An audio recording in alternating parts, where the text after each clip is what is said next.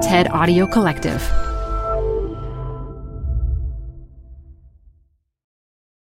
Hi, I'm Debbie Millman. Canva is great for designing visual content for work, no matter what industry or department you work in. Now, your next presentation with Canva Presentations. Start with a professionally designed template and use it as a springboard for your design. It's a serious time saver. Time to present but can't be there in person? Enter Canva Talking Presentations. Record yourself presenting and add your talking head to your slides so your audience can watch your perfected presentation anywhere, anytime. Start designing today at canva.com. Designed for work. Apple Card is the perfect cashback rewards credit card. You can earn up to 3% daily cash on every purchase every day. That's 3% on your favorite products at Apple, 2% on all other Apple Card with Apple Pay purchases, and 1% on anything you buy with your titanium Apple Card or virtual card number. Visit apple.co slash card calculator to see how much you can earn. Apple Card issued by Goldman Sachs Bank USA, Salt Lake City branch, subject to credit approval. Terms apply. Design Matters will be back very soon with new episodes. This archival episode was originally posted in October of 2014. This is Design Matters with Debbie Millman from DesignObserver.com. On this program, Debbie talks with Ben Schott about the importance of failing early in one's career, about how to take a politician's picture, and about writing and designing his own books. I think that's what differentiates me. I'm not really a writer and I'm not really a designer. I'm a writer who uses design and a designer who uses words. Here's Debbie Millman. Here are a couple of things we learned from Ben Schott's original miscellany. In 19th century English public schools, an undersized boy was called a nester. And if a boy was surprised by something, he might say beards. On the next page, you'll learn more than you ever thought possible about glove sizes, both English and continental. Ben Schott's career has been almost as varied as the topics that fill his books. He spent the first part of his professional life working for an ad agency before heading off to become a freelance portrait photographer. Then he wrote, designed, and typeset his first book of miscellany, which became a bestseller. More miscellanies and almanacs followed. His latest book is a difficult word to pronounce. You want to think I'm saying Schadenfreude, but I'm actually not. The book's title is Schottenfreude, German words for the human condition. He joins me today to talk about his books and whatever other miscellaneous topics that present themselves. Ben, welcome to Design Matters. Thank you very much. So, in addition to all the vocations that I just shared with our listeners, is it true that you also play drums in a funk band? Yes. Yes, it is. I know it seems incredibly unlikely. Even I think it's quite unlikely. How I did have- that happen and what, do you play? Like, what do you do with this funk I haven't played for years, although I was recently at an event and there were some musicians on a stage and they were playing. And after about half an hour, someone, one of them, leant into the mic and said, Does anyone here play the drums? Now, if there's any drummers listening, you have dreams about this happening. So I kind of I looked around and I was like, I speak a little jive. So I got up and I played the drums. And a lot of my friends who were there had no idea I played. I think I was wearing a tweed suit and it was just, Who is the crazy limey on the drums? And was it respectable? It was average white drumming from an average white drummer. From an average white limey drummer. Yeah, not quite good enough for the average white band, but you know, it was it was it was it was up there as perfectly mediocre. Didn't they just get nominated for the Rock and Roll Hall of Fame? They're still alive. yes, they are. Well, both of those things surprise me. In addition to all of these different vocations, I came across a number of different descriptions of you and all the research that I did in preparation for today's show. And so the Daily Telegraph was asking their audience, I guess, who is this Ben Schott? And apparently they described you possibly being an elderly librarian with half moon spectacles and cobwebs in his hair, which I thought was kind of like describing Harry Potter. Well, this came about because the first book I did, the original Miscellany, I was advised by a friend not to put anything about me on on the flap, the flap copy, as Edward Gorey calls it. Nothing about this. so kind of like Banksy. Sort of a little less exciting than Banksy. But the idea that was that nobody really wanted it to be the work of a 20 something year old public school boy who just dropped out of advertising. So I just made it this sort of found object, almost like a book. And the design and the typography was meant to make it look like a book that you'd think, I've seen this before, this rings a bell. Did my father 18th century. Exactly. and I thought, so I put nothing about me. And that meant that when people bought it, there was a sense of what is this book? Who is it by? Who is Ben Schott? And that was fine by me. I had no desire to be known or famous. So I don't think I put anything about myself on the first three or four books, just because I liked the idea that it didn't really matter who wrote them. It was the writing and the design that mattered. Well, we'll get to both of those elements shortly. Um, in the meantime, you were born in North London, England, the son of a neurologist and a nurse. Why didn't you go into the medical field? Well, my brother did, and there was only money for no. Um, so my parents met at Guy's Hospital. My father was a junior doctor, and my mother was a nurse. And this was on the days that the nurses would make breakfast for the doctors on night duty in the morning. They Can still don't? Can you imagine? and actually, my mother said that if she got on a bus in the nurse's uniform, they wouldn't let her pay because you're an angel, darling. No, no, no. You know, your, your money's no good. Holding scrambled eggs. Exactly for the doctor. So they met, and it's a very medical family. And my brother is a neurologist, and he's married a neurologist. They're all neurologists, and it was good for me that I wasn't. I didn't have the Latin. I can. It became clear that I was doing anything that was going to be arts rather than sciences. But your work is very heady. Very heady. Well, that's kind. I mean, if any- if anything, this follows from my father, who is a he's an academic neurologist, but also he writes a lot of curious scientific papers. So he's written scientific papers, say, on Leonardo's handwriting, on the history of the scientific footnote. I mean, he has the same kind of miscellaneous mind, which I think I probably inherited.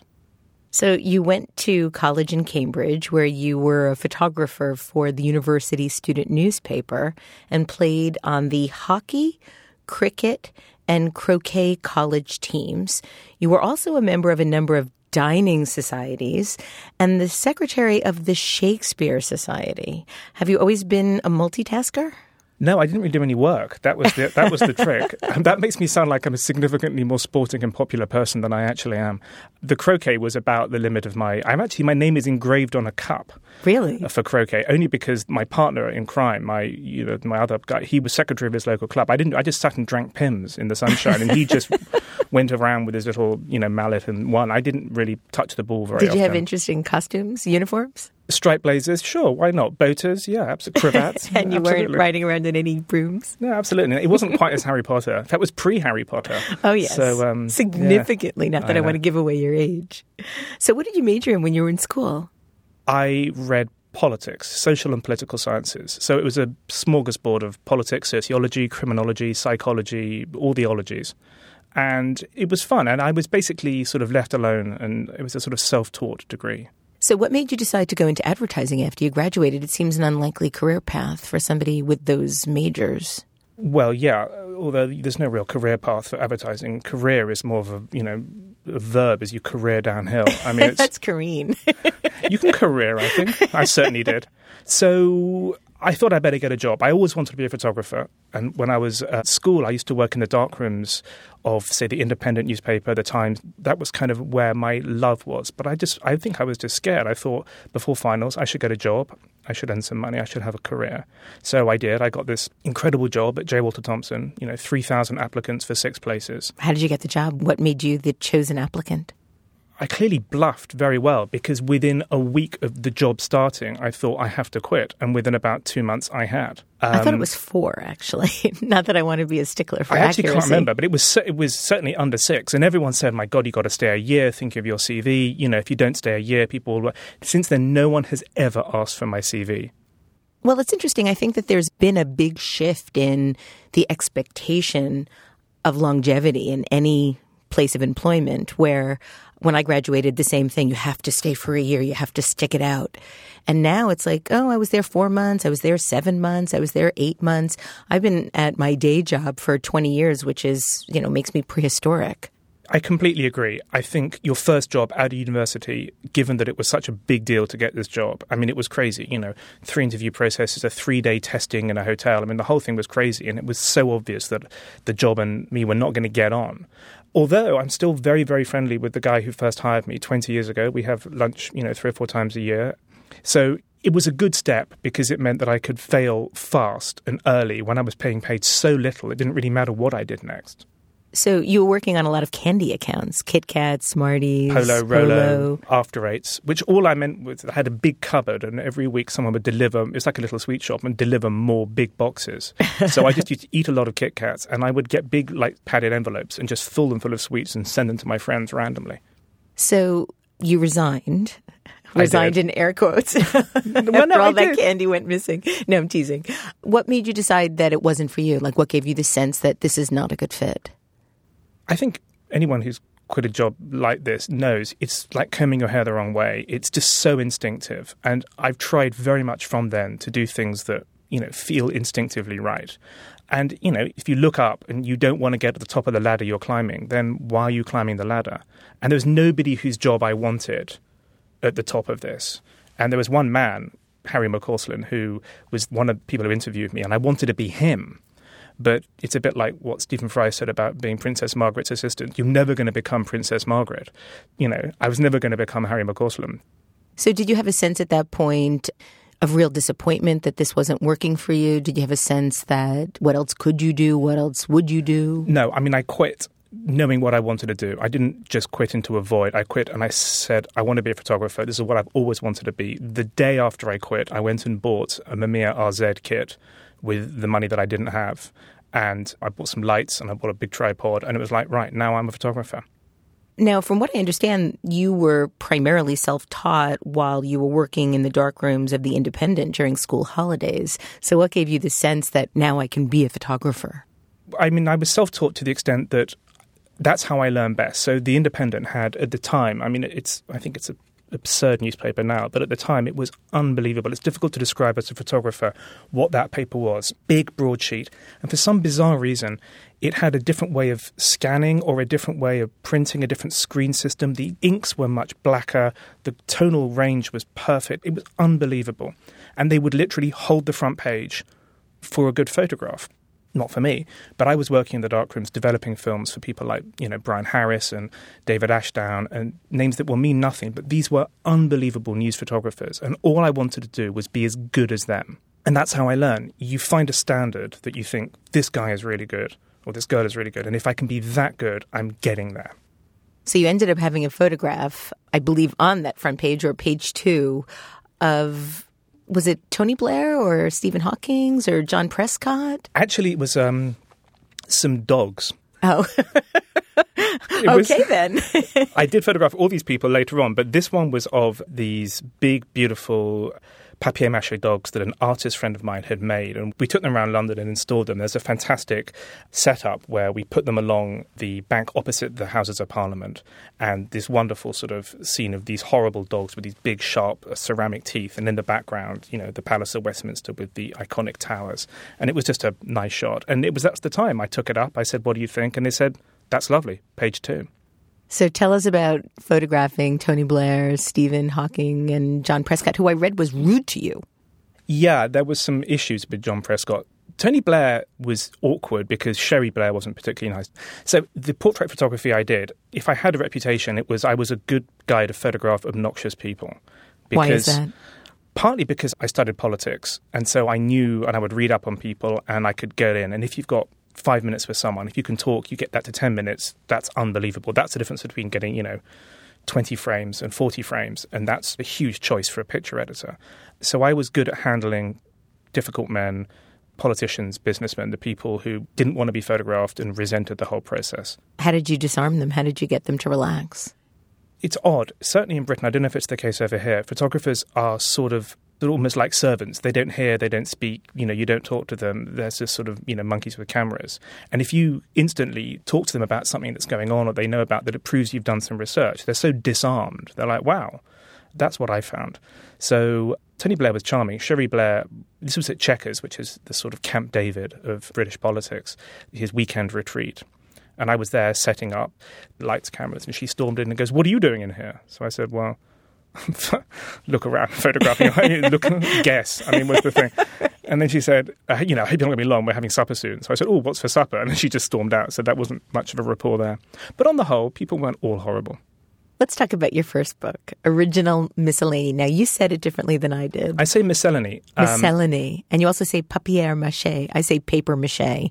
yes. You say it much more elegantly. Let's call the whole thing off. Um, what's odd is I actually have a stutter. I have a speech impediment, and there are certain words I can't say under pressure. And one of them is miscellany. For some reason, today I can say it.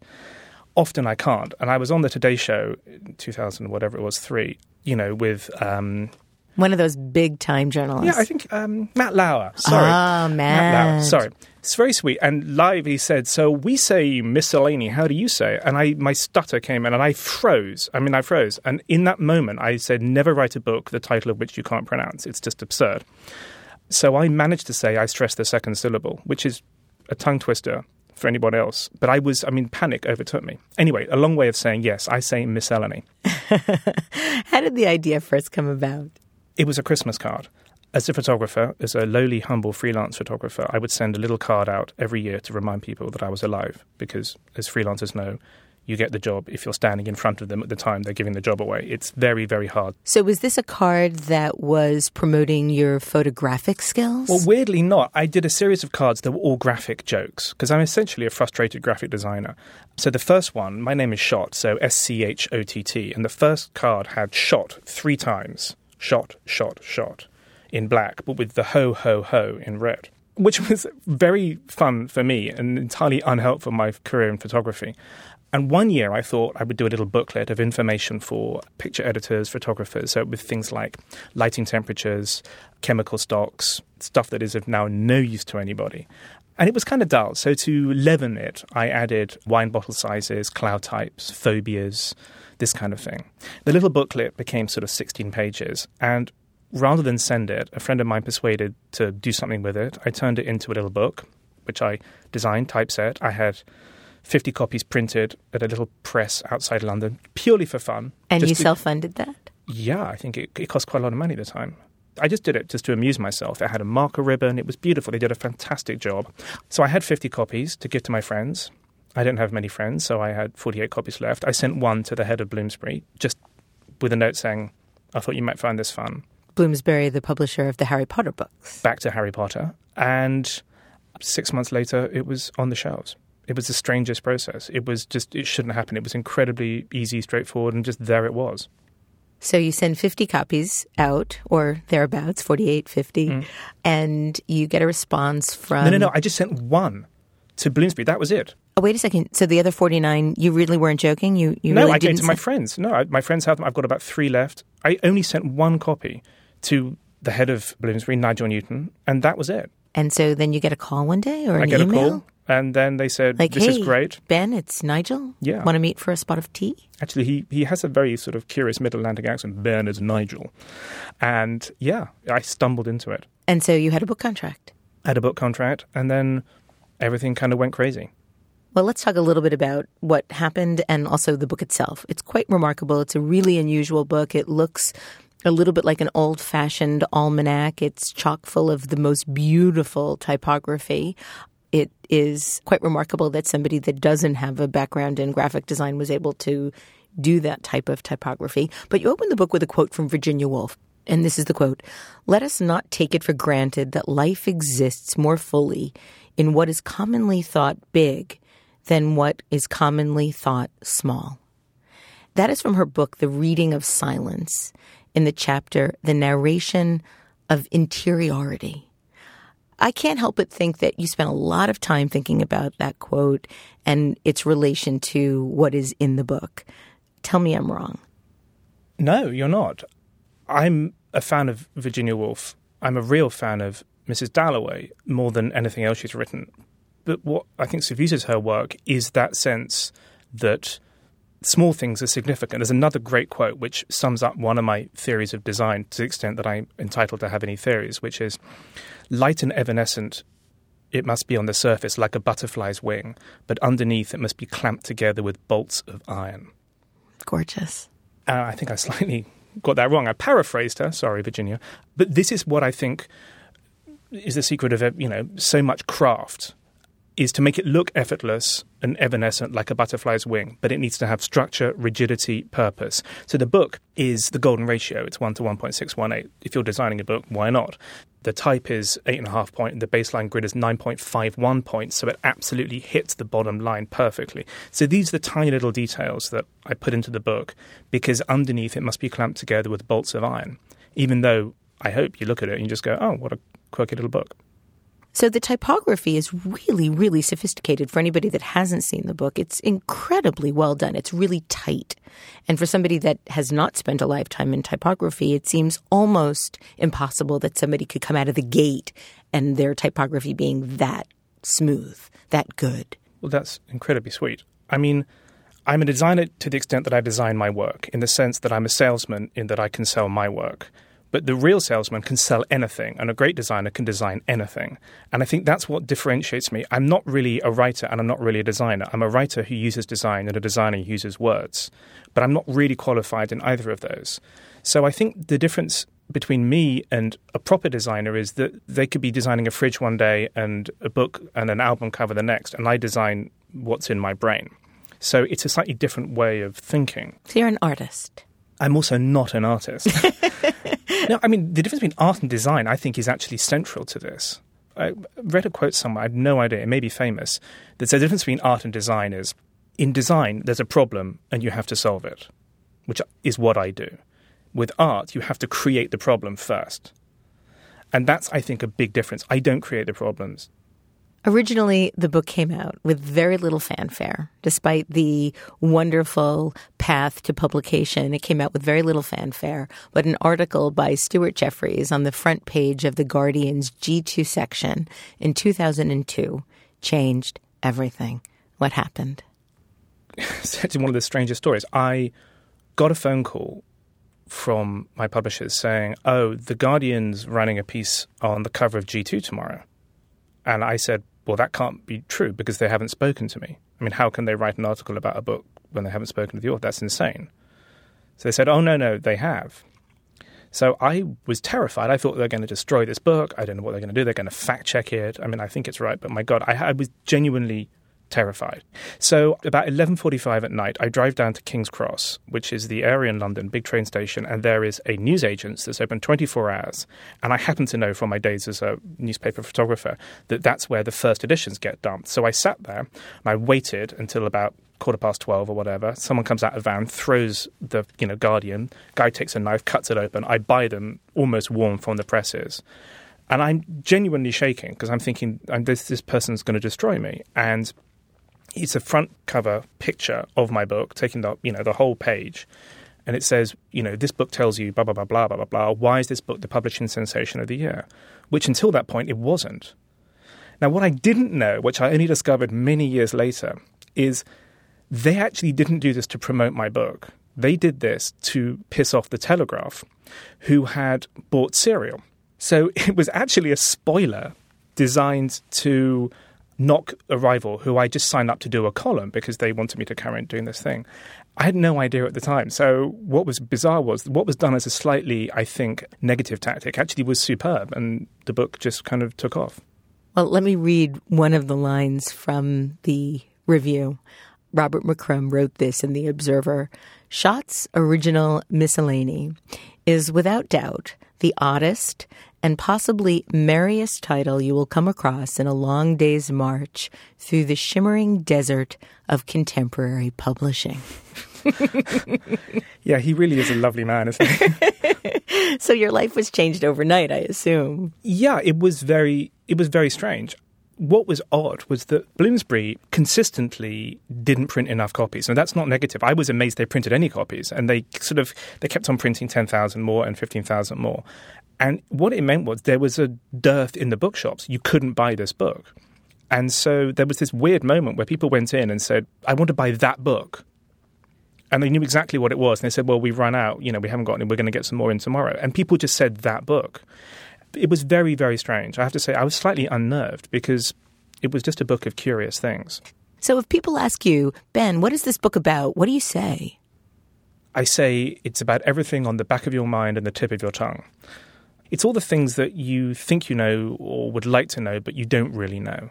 And actually, there's there's one there's one page. It's called a certain Chinese encyclopedia. Now, this I think sums up the psychology, if there is one, of the book. I'll read if I may. Although possibly an elaborate literary joke, one of the most curious lists is that quoted and perhaps invented by J.L. Borges. In one of his essays, made famous by Michel Foucault, Borges claims that Dr. Franz Kuhn discovered a certain Chinese encyclopedia entitled Celestial Empire of Benevolent Knowledge, which stated that all animals can be classified thus A. Belonging to the emperor, B. Embalmed, C. Tame. D. Sucking pigs. E. Sirens. F. Fabulous. G. Stray dogs. H. Included in the present classification. I. That shake like a fool. J. Innumerable. K. Drawn with a very fine camel hair brush. L. Etc. M. Having just broken the water pitcher. N. That, if seen from distance, look like flies. now, I remember reading this and it's quoted in Foucault's The Order of Things. And I laughed out loud because this is just a crazy way of, you know, classifying the world. And when I was writing the book, sitting in the British Library, anything that made me laugh out loud went in. Well, there are also some wonderful sort of directions for living that I really enjoyed. Here you describe human nature. Almost every man wastes part of his life attempting to display qualities which he doesn't possess. and that was Dr. Samuel Johnson, who you only refer to as Dr. Johnson. And then other little quotes here. Dictionaries are like watches. The worst is better than none, and the best cannot be expected to go quite true. Where did you find all this information? You have to remember this was sort of done pre Google. Information had totally changed in the last, you know, 15 years since this book came out. And you have to remember what the mindset was then. So a lot of it was spent time in libraries and stumbling across things. People said, "Oh, have you seen this?" It was a wonderful paper chase. And anyone who spent any time in a library knows you follow the footnote. You get taken for a walk. One footnote leads to another footnote, leads to another footnote. By the time you know it, you know you're drowning in paper. Did you have to get a lot of permissions for the books? I don't think I got any permissions on the books. The point was not to get stuff that was out there. It was trying to find things that no one else had talked about, which is increasingly hard, by the way, as a writer and journalist, to find stuff that is ungoogleable, which is what I'm trying to do now. But at the time, there really wasn't Google. And so it was trying to find things that didn't exist.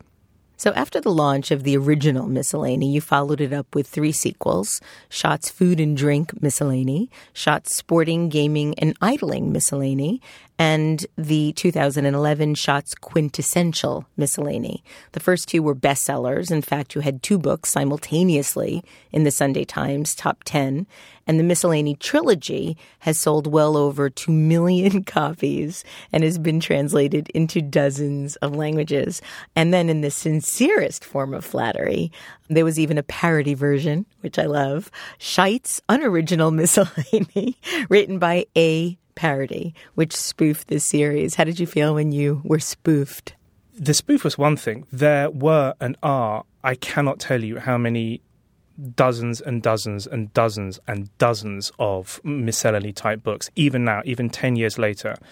I knew it got totally out of hand when my local NHS hospital, where I live in London, the Whittington Hospital, created a Whittington Hospital miscellany. it's like I'm actually being parodied by, not even parodied, I'm being sort of, you know, followed by a, a hospital. And then someone told me there was a Greek homosexual miscellany, which frankly I really want to see because I don't know how you get 160 pages out of it. So then you did the almanacs. You followed the miscellanies with almanacs.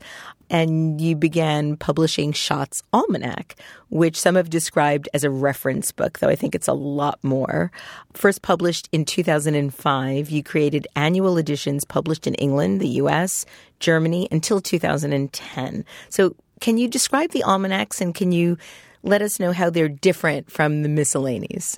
Well, if you imagine in your brain an old fashioned almanac that has, you know, moon phases and lots of information about kings and queens and the order of precedence, it's not that. So I wanted to create an almanac that you would actually read, because normally they're books you put on the shelf and you never consult. I wanted to create something that talked about highbrow, lowbrow. You know, the fact that the way we live, it is about American Idol, but it's also about, you know, the Bilderberg group or, you know, what's going on in the G8. Our lives are a tapestry of information. There's celebrity, there's politics, there's news, there's current affairs, there's science, there's medicine, there's sport. And to create an almanac that brought all this together, it very nearly killed me. I mean, writing three of these a year because I sort of oversaw the German and I wrote the American and the British. And they have to be all different. I mean, they're not. Yeah, the content is. There was some overlap, but the American one is very, very different from the British, and it was unbelievable. You had to, you know, know everything about the news, and you had to be totally on top of it. I'm incredibly proud of them. I suspect they're more bought than read. Why is that? Because they're almanacs. what I wanted to do was imagine you're a Martian and you came back and said, okay, you know, 2001, the 9 11 attack, you know, you take the book off the shelf 50 years later, what would you want to know? You'd want to know the events, the context, but also the texture, what people felt, what people were tweeting. You don't just want the headlines, you want something that gives you a sense. Wouldn't it be great to go back to, say, 1848, the year of revolutions in Europe? Discover what people were wearing, what the songs most popular were, how much a pint of beer costs.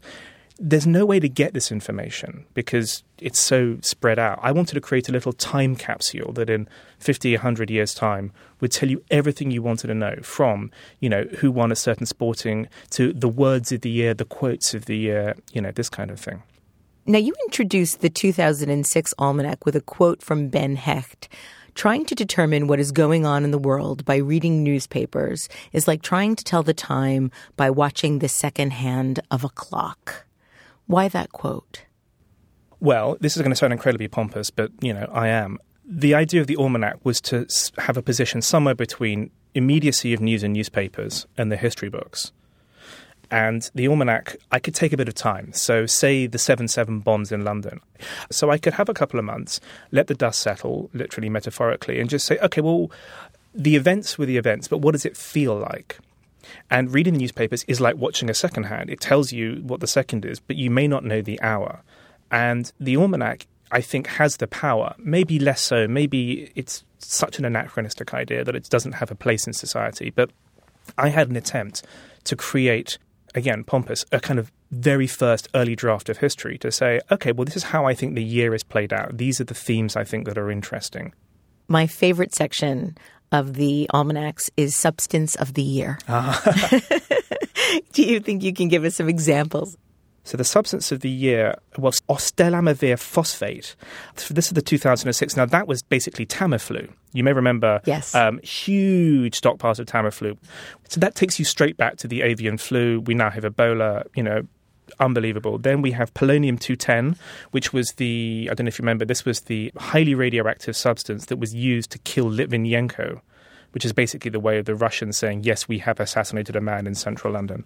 Um, and then in 2008, the substance was honey, because this was the time when the decline of the honeybee was so big and there was hive collapse syndrome or something.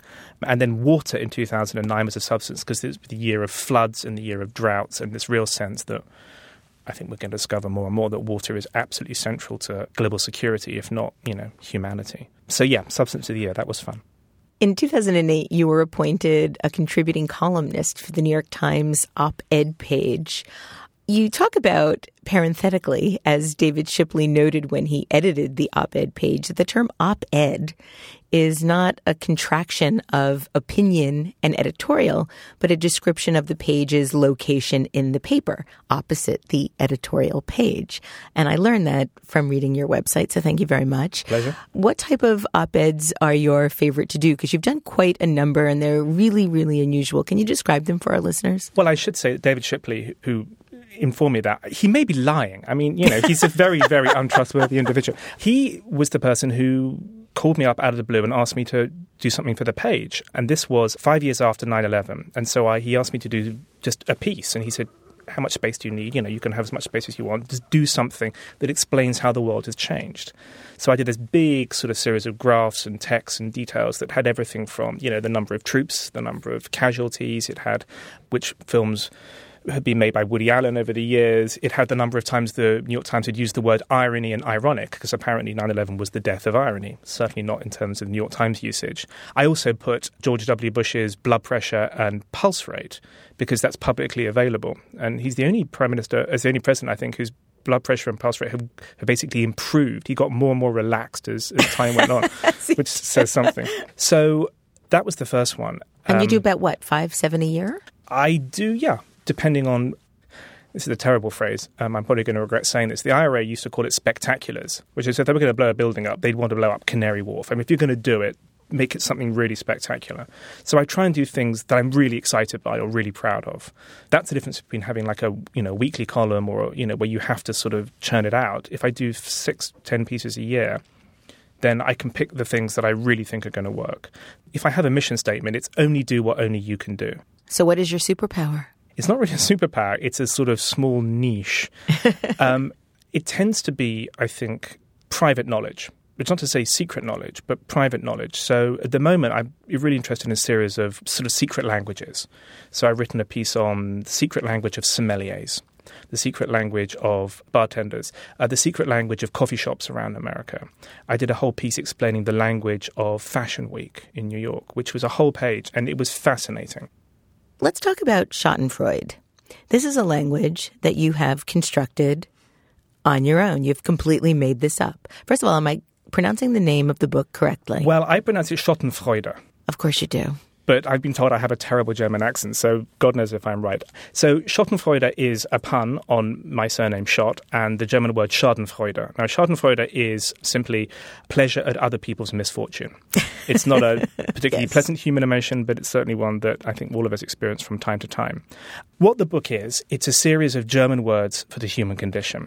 So German is a strange language. I think it's the only language where you can create compounds, and they do. So, you know, Zeitgeist, classic German word, Zeit and Geist. Zeit, time, Geist, spirit, spirit of the age. That's what it is. It's the Zeitgeist. Wunderkind, Wanderlust. These are compound words. And it occurred to me that it might be fun to create new German words that didn't exist, but yet were real German words. Because when you make them up, they exist. Now, I read that you came up with the idea for the book when you were driving back from a journey with your wife and wondered why it always seems to take less time to return than it does to go on the outward journey. Yeah. Is that true? Well, this is definitely true. So the return journey is always much faster. So I emailed my friend Dr. Oscar Bandtlow. Now, does he really exist? He, I promise you, if you, I actually had a drink with him two nights ago. He's a very, very splendid Bavarian mathematician. I, I hand on heart, he really exists. You okay, the reason why I'm asking is because this man, Oscar, helped you with this book. Exactly. Now, the strange situation about creating a book of new German words is I don't speak German. um, but Oscar does. Oscar is a mathematician specializing in string theory, and he really is remarkable. So I emailed Oscar and I said, Is there a German word for the sensation that the journey on the way back is much faster than the journey on the way there? And he says, No. And I said, Well, could you create one? And he said, Well, sure. So in the back of my mind was, Well, this is a fun game. So over a period of about a year or so, I just jotted down lots of situations where I thought we needed a word. For example, For example, that sensation where you're walking upstairs, say in the dark, and you step down really heavily on a stair that isn't there. Leertretung, which is void stepping. so we need a word for that. That sensation where you step and you feel you feel like an you idiot. really do think we need a word for that? Well, clearly. Otherwise, you have to say, well, you know that sensation where you're climbing up the stairs and whatever. So void stepping was born, and it just became this fantastic game.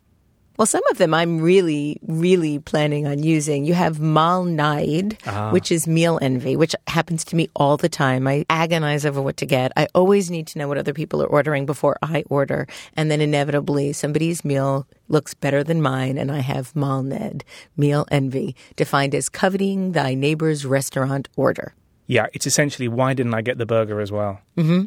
And then you have Sonntagsleerung, which is defined as Sunday afternoon depression. And in 1919, you noted that Hungarian psychologist Sandor Ferenczi devised a diagnosis for Sunday neuroses. This is very true, and it was a very elaborate diagnosis. So I should also say that the book doesn't just have these German words, but it also has elaborate footnotes. yes. And it was the footnotes that really actually were where my sort of heart lies because I love a footnote. And so what I try to do is to explore how these sensations were not original in the sense that, you know, you may feel that you're the only person to really enjoy the coolness of a fresh, cool pillow in the middle of the night. Well, you're not alone. There's other people. Proust has described this. Goethe has described this. Emily Holt has described this. The word is Kissenkuhle Labsal, which is pillow chill refreshment.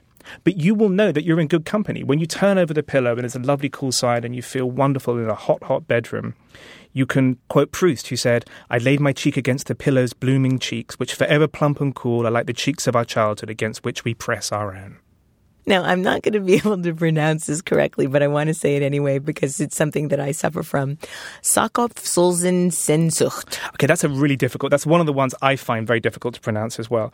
Um, that is a shameful love of bad food. It's Saukopfsulzensehnsucht. So I have to say the reason why I can pronounce these is so Oscar read them all out to me, and I put them on my iPhone. Every time I went for a run, I would listen to him. So I now have his voice in my head saying "Kraftversteugs Innenaufstattungs Neugeruchsgenuss." which, as you will know, means new car smell. That's right. So I read that great words ended up on the cutting room floor, and you look forward to describing, for example, the inability to take foreign currencies seriously. I think all of us. I mean, I certainly look at the dollar and think it's all green. It's absurd. I mean, it looks like a child's currency. And, it, it's ugly. And then when you get somewhere really elaborate, where they've got really elaborate kind of color, like euros will seem a bit childish as well. It's only the good British sterling that I trust. But you probably think that looks equally odd. I think we have money xenophobia, all of us. Ben, it is a remarkable book. It's a gem. Are you going to have a sequel? No, I don't think so. I think it's a small idea that now exists, and not everything I think needs sequels. Having the guy who's written several sequels to everything he's done, I think sometimes you just have an idea and then you move on. What book are you working on next? I'm actually not. I'm actually doing other things. The books I think are sort of going into abeyance a little bit. I'm doing some more design and some more typography and some consultancy and trying to look at how words and graphic design overlap. That's my new plan. My last question. Yes. Big important question for you. Right. GQ. Oh yeah. Readers voted you as one of the men of the year. Yeah, this is several years ago. Yeah. You declined the award. Yeah. Why? Well, so I was I got a letter out of the blue. This is this is hugely embarrassing, and I had no idea. So I, you know, I'm man of the year brackets author, and I said, well, that's very nice. Okay, and they said there's this big party at the Royal Opera House in London somewhere. You know, you got a table of ten people, and David Beckham's going to be there, and Elton John's going to be there, and I'm like, yeah, there's no way on earth I'm going to go to that. So I actually got my first book agent in order to get me out of this. His first job was to make sure this just went away, and so he phoned up and said, "Hello, da da da da." Ben would, you know, very happy to say the book, but doesn't want to go to the party. And they said, "Well, therefore, we will give the award to someone else." Why didn't you want to go? It's not really my thing. I think there's a German word for that. Yeah, there probably is. ben, thank you so much for being on Design Matters. It's a pleasure. You can find out more about Ben Schott on his marvelous website, benschott.com. I'd like to thank you for listening. And remember, we can talk about making a difference, we can make a difference, or we can do both. I'm Debbie Millman, and I look forward to talking with you again soon. Design Matters with Debbie Millman is recorded at the Masters in Branding Studio at the School of Visual Arts in New York City. It is produced by Curtis Fox Productions with technical assistance by Rainey Ortica. The show is published exclusively by DesignObserver.com. You can subscribe to this free podcast in the iTunes Store.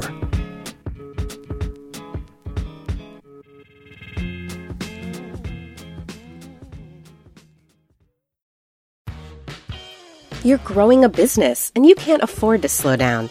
If anything, you could probably use a few more hours in the day. That's why the most successful growing businesses are working together in Slack. Slack is where work happens, with all your people, data, and information in one AI powered place. Start a call instantly in huddles and ditch cumbersome calendar invites. Or build an automation with Workflow Builder to take routine tasks off your plate, no coding required. Grow your business in Slack. Visit slack.com to get started.